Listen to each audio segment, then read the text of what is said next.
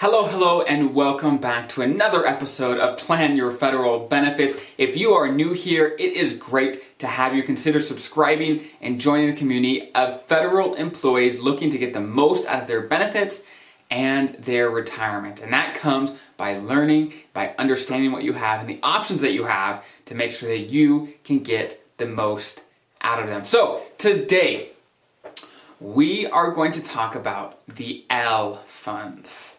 And a question I get all the time is which one is the best? So let's go ahead and jump right in. Okay, so when we are talking about the L funds, the first thing you have to know is okay, what are the L funds? How many are there? What do they look like, sound like, all the good stuff. So, if you're watching on the YouTube channel, you'll be able to see the list. So, but I'm to read them off. It's L income, right? L2025, L2030, L2035, L2040, L2045, L2050, L2055, L2060, and L2065. So there's 10 L funds total. Now, when people ask the question, okay, which L fund is the best? What should I invest in? The first thing that I have to walk them through is, okay, what are the L fund basics? What are the L funds meant to do? And once you understand that, then knowing, okay, which one is the best, quote unquote, or which one makes the most sense for you, that becomes a lot easier. So let's dig into some of the basics. Now, if you go to the TSP.gov website, look for the TSP, um, and the L funds, you'll find a bunch of information that goes through some of the basics. But I'll walk you through some of the key points here. Now, the first thing to know is that the L funds are not unique funds. They're not things that just are made up and, and standalone funds. They are actually all a mixture of the other core five funds, right? The G fund, the S fund, the C fund, the I fund, and the F fund. Did I say them all? Something like that. So those five core funds are split up into all the different L funds in different proportions, right? And depending on which one you invest in, you're going to have pieces of all the, the, the five core funds. So the L funds are not new necessarily, they're just kind of a repackaging of what you already had as federal employees, right? So that, that's the first thing to understand. The second thing to understand is that the L funds are meant to simplify your life as a federal employee. That's what they're meant to do. Is because many federal employees throughout the years, and people still do, is they, they struggle to know, okay, for me, how do I invest my TSP? And how do I change how I invest my TSP over time and as I approach retirement?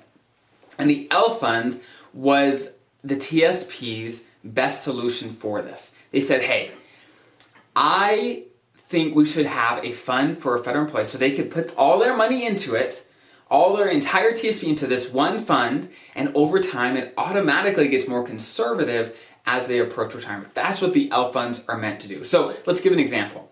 For example, we know that, let's say that L2060 is named L2060 because the idea is, the concept is, for those that are retiring close to 2060 or 2060, right, that year, that they can invest their entire TSP into the L2060 fund, and as they approach that year, it automatically gets more conservative for them.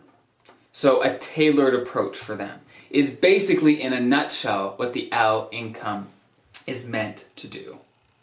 So, the question is okay, which L income fund is the best for me? Do I simply pick the one that matches up with my retirement date, or what makes sense for me? And, and first, I will tell you this I think the L funds can be extremely helpful, but sometimes they don't make sense for everyone. I've seen situations where they do not make sense at all, even if we, even when you pick the date that matches up perfectly with the day that you want to retire. For example, let, us go through some of the examples and uh, see how these things are invested to see some of the differences. So let's first look at the L2065. This is the fund that is farthest away. So it is technically meant for those that are retiring in 2065. So that's, you know, years, years away. So we, if we look here on the TSP website, you can see the allocation of this fund. Now, as you can see, it's not even 1% in the G fund or the F fund, right? and then about almost 50% is the C fund, a little over 15% is the S fund, and about 35% is the I fund. So, quick recap the C, S, and I funds are, are stock based funds, meaning they're going to have more volatility. They are going to bounce around more over time, but over time, at least historically, they have grown at a much faster rate over time than the G fund and the F fund.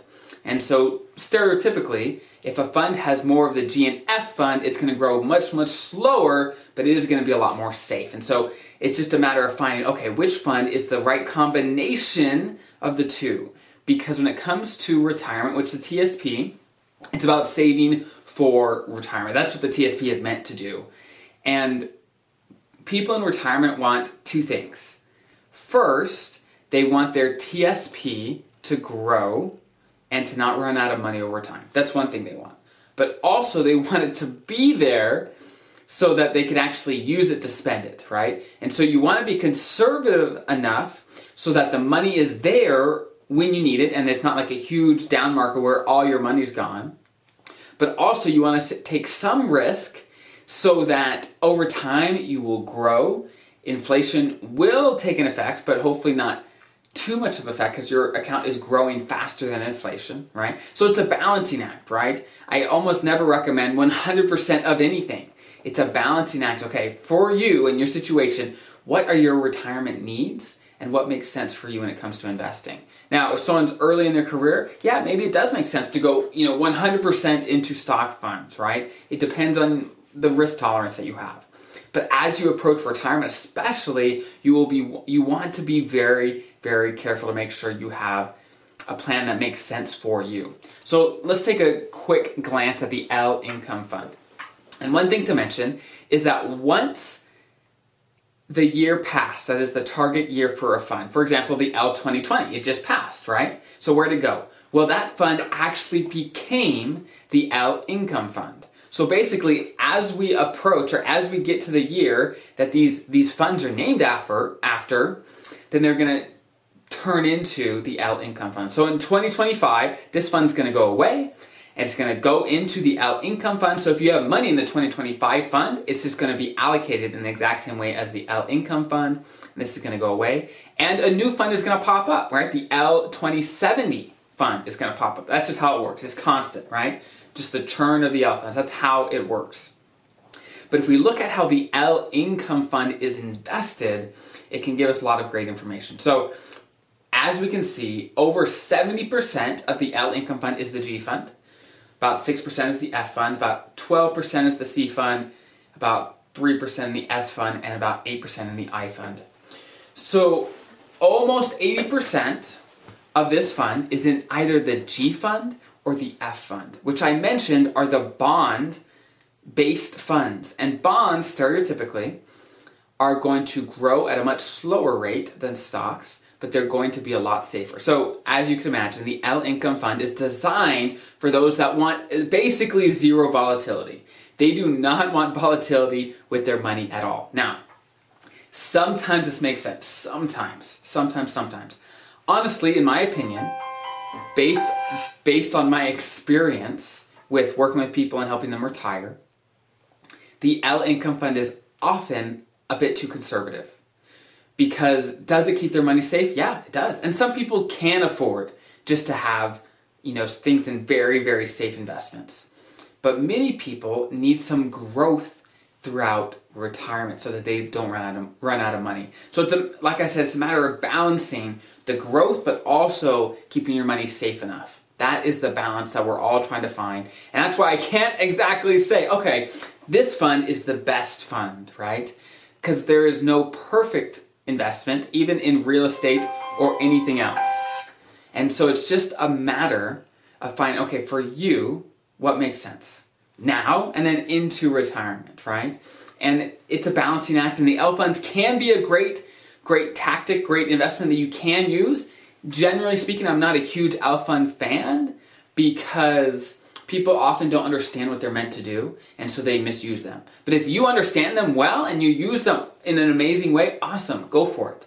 Just make sure you understand the core funds that are in the thing you're investing in, and you'll be set for the future. So, that is it for today. I hope that was helpful. Have a great rest of your day, and I will see you next time.